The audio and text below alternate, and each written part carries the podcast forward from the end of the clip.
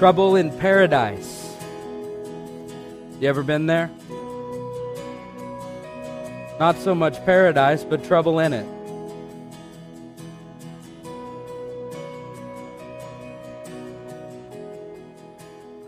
Last week we left the happy couple in the Garden of Eden. Everything was perfect.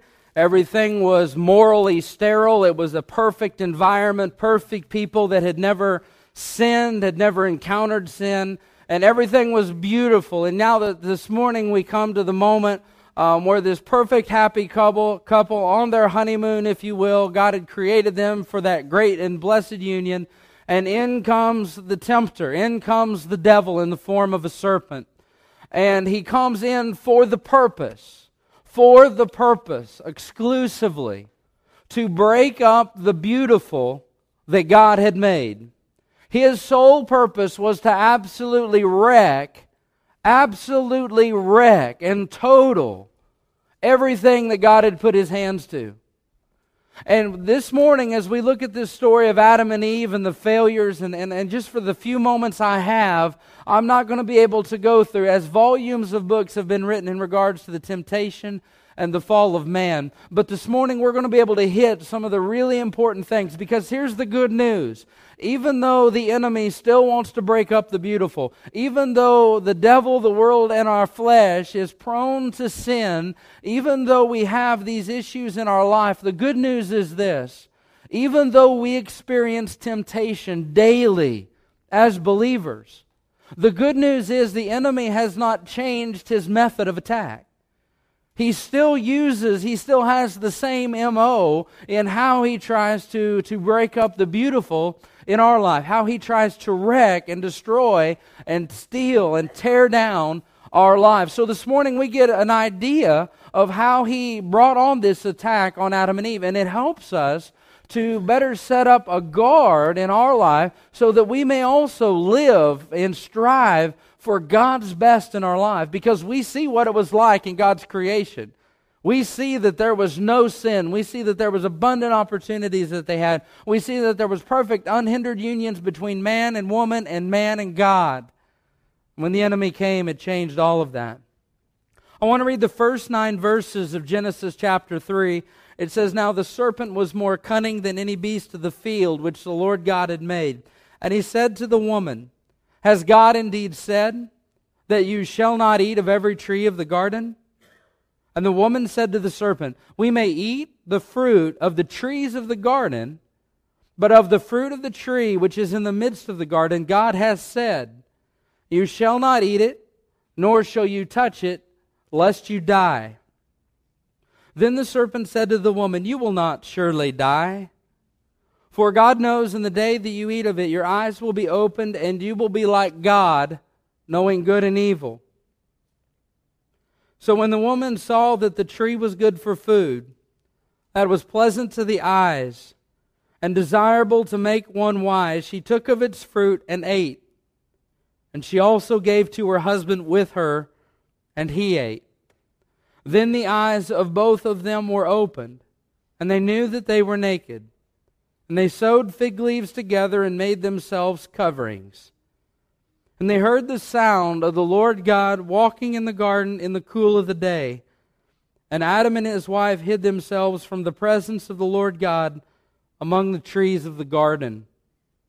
Then the Lord God called to Adam and said, Where are you? Let me stop in verse 9. And then the Lord came to them and said, Adam, where are you? What a great way to end our text this morning. The enemy, obviously, the devil is our adversary. He's our accuser. He's referred to as a dragon.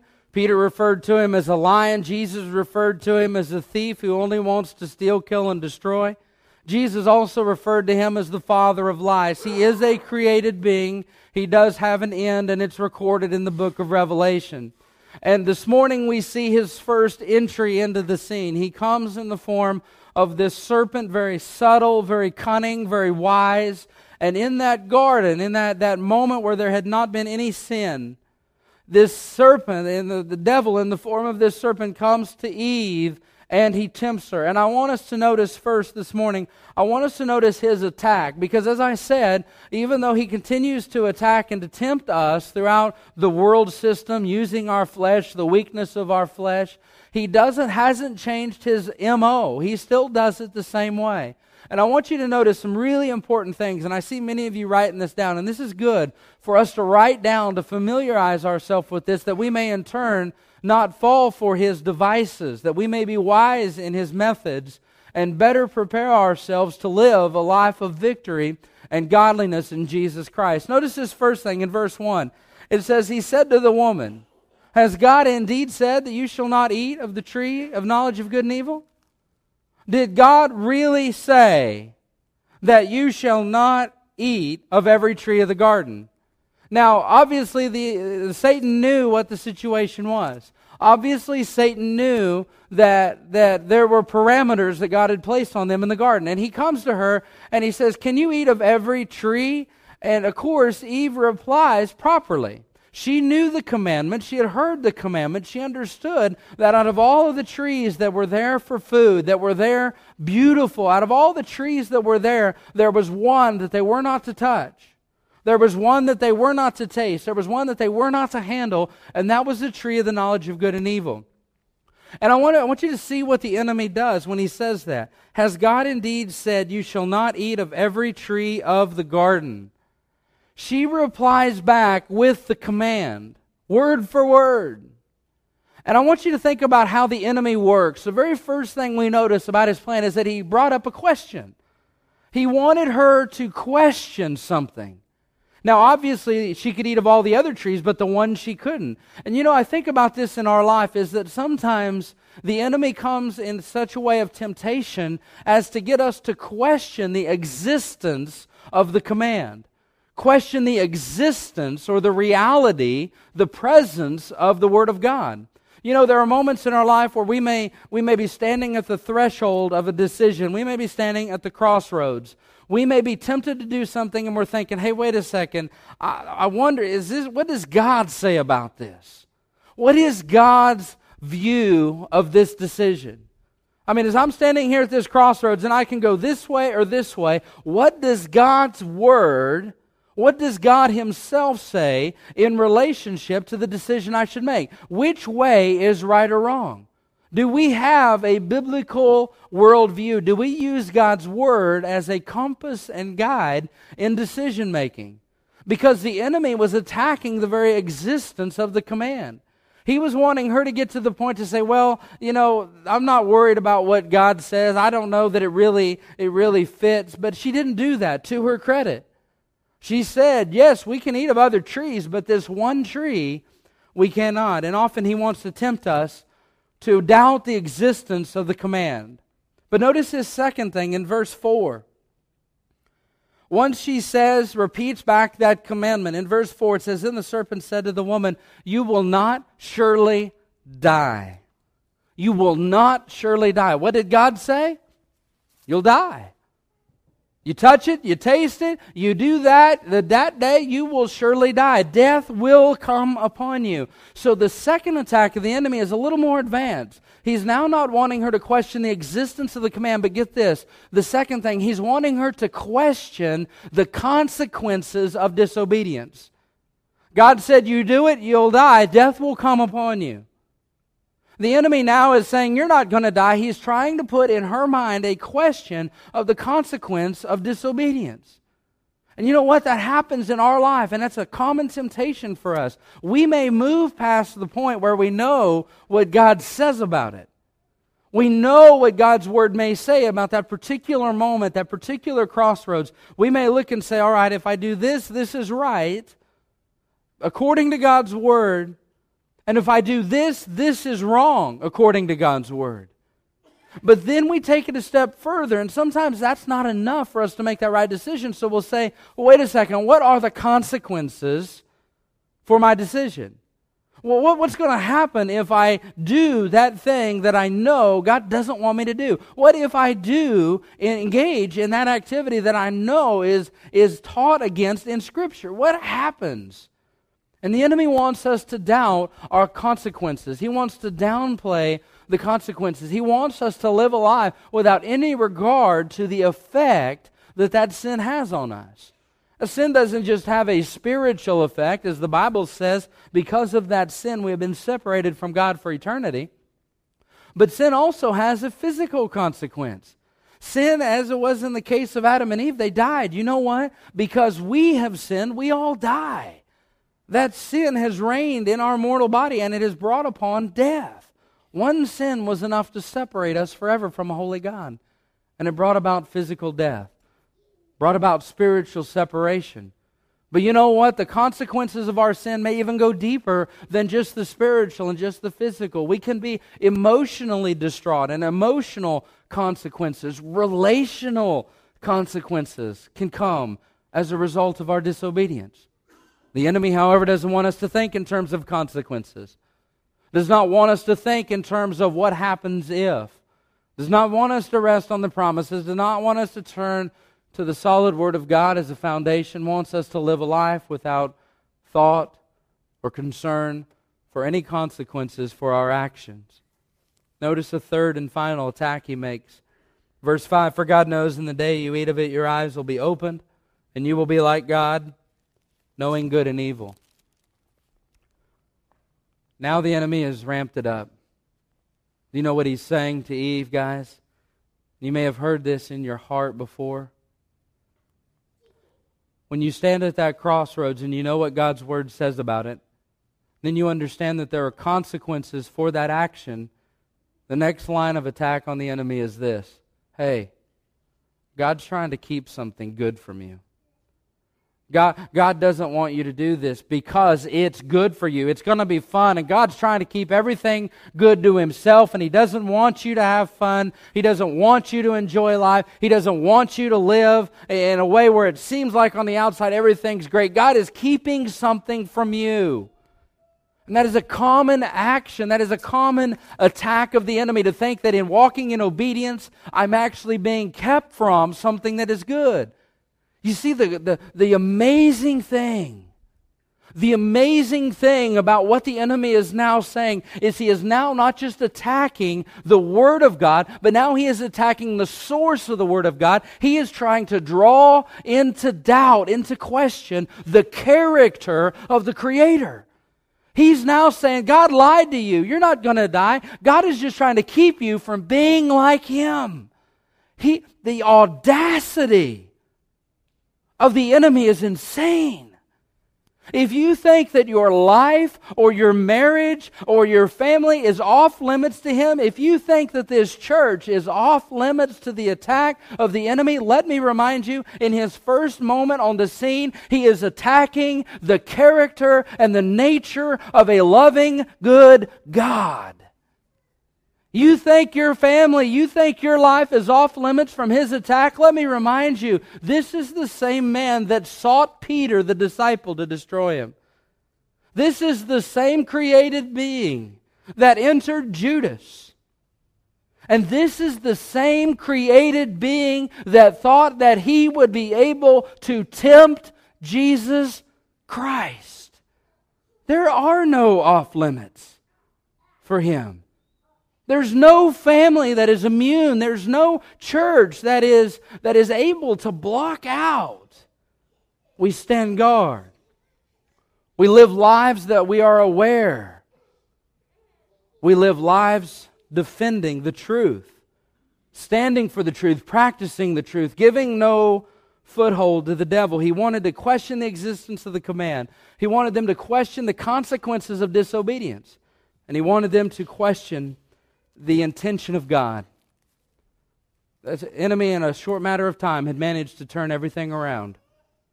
That that one tree that was off limits, he now made presented as desirable.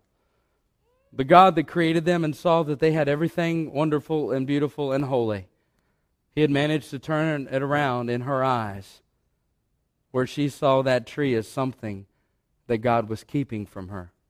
What an amazing, we should never underestimate the power of the enemy to tempt. He's been at it since the creation of the world, and he knows no limits. He'll attack, he'll tempt, he'll try to destroy, He'll try to corrupt anything he can get his hands on that stands and declares the Lord Jesus Christ. We see the attack of the enemy, and then we see the fall of man. Verse 6 So when the woman saw that the tree was good for food, that it was pleasant to the eyes, and a tree desirable to make one wise, she took of its fruit and ate. And she also gave to her husband with her, and he ate. Then the eyes of both of them were opened, and they knew that they were naked, and they sewed fig leaves together and made themselves aprons or coverings. First thing is this in the fall, there were other available alternatives she had. There were other trees that were good for food. She wasn't going to starve. God didn't put them in the garden and only give one tree and say, You can't eat that tree. That's not how it worked. God made all these other trees, but there was one tree that they were not supposed to eat. So she had other alternatives. She could have done what was right. Adam could have done what was right and not ate of the tree. They could have chosen to obey the one command of God and to stay away from that tree, but they didn't do it. But notice the second thing the enemy, the devil in this story, does not take Eve, hold her down on the ground, open her mouth, and put the fruit in. He doesn't take the fruit off of the tree and place it in her hands. Nowhere in this story do we understand that the enemy made her do it. She is a free will moral agent. She chose based off of the information that she had and her own, her own decision, her own guide in her life. She made the decision herself from what she was hearing to reach up and grab that fruit and take it and bite it and then give it to her husband. Nobody made her. Now, here's the thing. We often think, well, wait a second. What's wrong with God? Because why would God put them in the garden and then put a tree there that they're not supposed to touch? Isn't that like putting the cookie jar in the middle of the kitchen with the lid off and telling your kids not to do it? Not to eat it? Isn't that what that's like? Here's the thing it's not an argument of the goodness of God. It's not an argument about the sovereignty of God. This is the argument. God created in you and me. In his infinite wisdom, he placed within us and wanted to place within us a free will. He wanted us not just to be like the birds that chirp and give glory to Him. He didn't want us to be just like the mountains that passively reflect the glory of God as the, the sun reflects off of them. He didn't want us to just be like the oceans in their majesty, reflecting the, the depth of the love and the power of God. He wanted us to be a creation that was unlike any other. He wanted us to choose to praise Him. He wanted us to choose to have fellowship with Him. He wanted us to choose to walk close to Him. He wanted us to choose to turn from what was wrong and to turn to what was right. So, in doing that, He gave us something that no other creation has, and that is that free will to choose Him. And free will is an amazing thing. Free will only exists truly when we're able to exercise it. Why would God give us a free will and not give us an opportunity to choose to do what is right? That would be like giving me a million dollars and putting me out on a deserted island. What good would it be to give me a million dollars if I can't spend it, right? God placed within Adam and Eve a free will. He wants us to choose Him. And in that choice, he had to place options so they could exercise it. This isn't a flaw in God's design, it's actually the beauty in His design. We're in here today. All across the world today on deserted islands and underground churches where the sands blow and the ice freezes. Continents are gathering together today as a choice of their own will to praise the name of Jesus Christ, not because they're compelled to, but because they choose to. The beauty of free will is not a flaw of design, it's an awesome implant by the Creator. But I follow Him not because I'm compelled to, but because I get to, because I choose to. My faculties have, have convinced me that this and faith is what I need to do. That's what God desires. Notice the last thing about the fall of man. She didn't just dip her toe in, guys. She jumped right in. She did a big old cannonball. She didn't just put her toe across the line, she did hopscotch across the line. Because, see, here's the deal the minimum was that you don't touch it. Don't eat it, but at, least, definitely do not, touch, do not eat it, but at least God says don't touch it. Even if you don't eat it, but you still touch it, God says death is going to come upon you. She doesn't just touch it, she does eat it and then shares it. Eats, touches it, eats it, and shares it. She didn't just step over the line, she did do a cartwheel over the line. You ever heard that saying that sin takes you further than you ever wanted to go? Keeps you there longer than you ever intended to stay, and sends you a bill much higher than you ever wanted to pay? Don't touch it, Eve. Don't eat it. She made a decision to reach out, grab it, touch it, eat it, and give it to her husband. There's much we can say about Adam and his decision to eat the fruit. And barring all of that right now at this moment, let me just say both of them are guilty. Barring whatever reasons you may have heard or may have thought or may have studied or may have read, the end of the story is this both Adam and Eve were guilty. Here, the pinnacle of God's creation, made unlike any other created being, placed in an environment that was reflective of God's glory and fellowship and union. Everything was perfect, and in a short matter of time, the enemy, the Satan, the deceiver, comes in and tempts and breaks up the beautiful, breaks up the union, breaks up what seems to be destruction all around. But I would be remiss if I left, if I ended at the fall of man. Because nowhere in Scripture is the fall of man ever the final word. Nowhere in Scripture do we ever find man's failures being the final sentence. What we find always is the final part of every story, of every outline in Scripture where man's fall is mentioned. We always find God's mercy and faithfulness.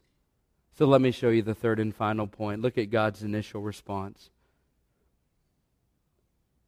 Verse 9, guys, beautiful words.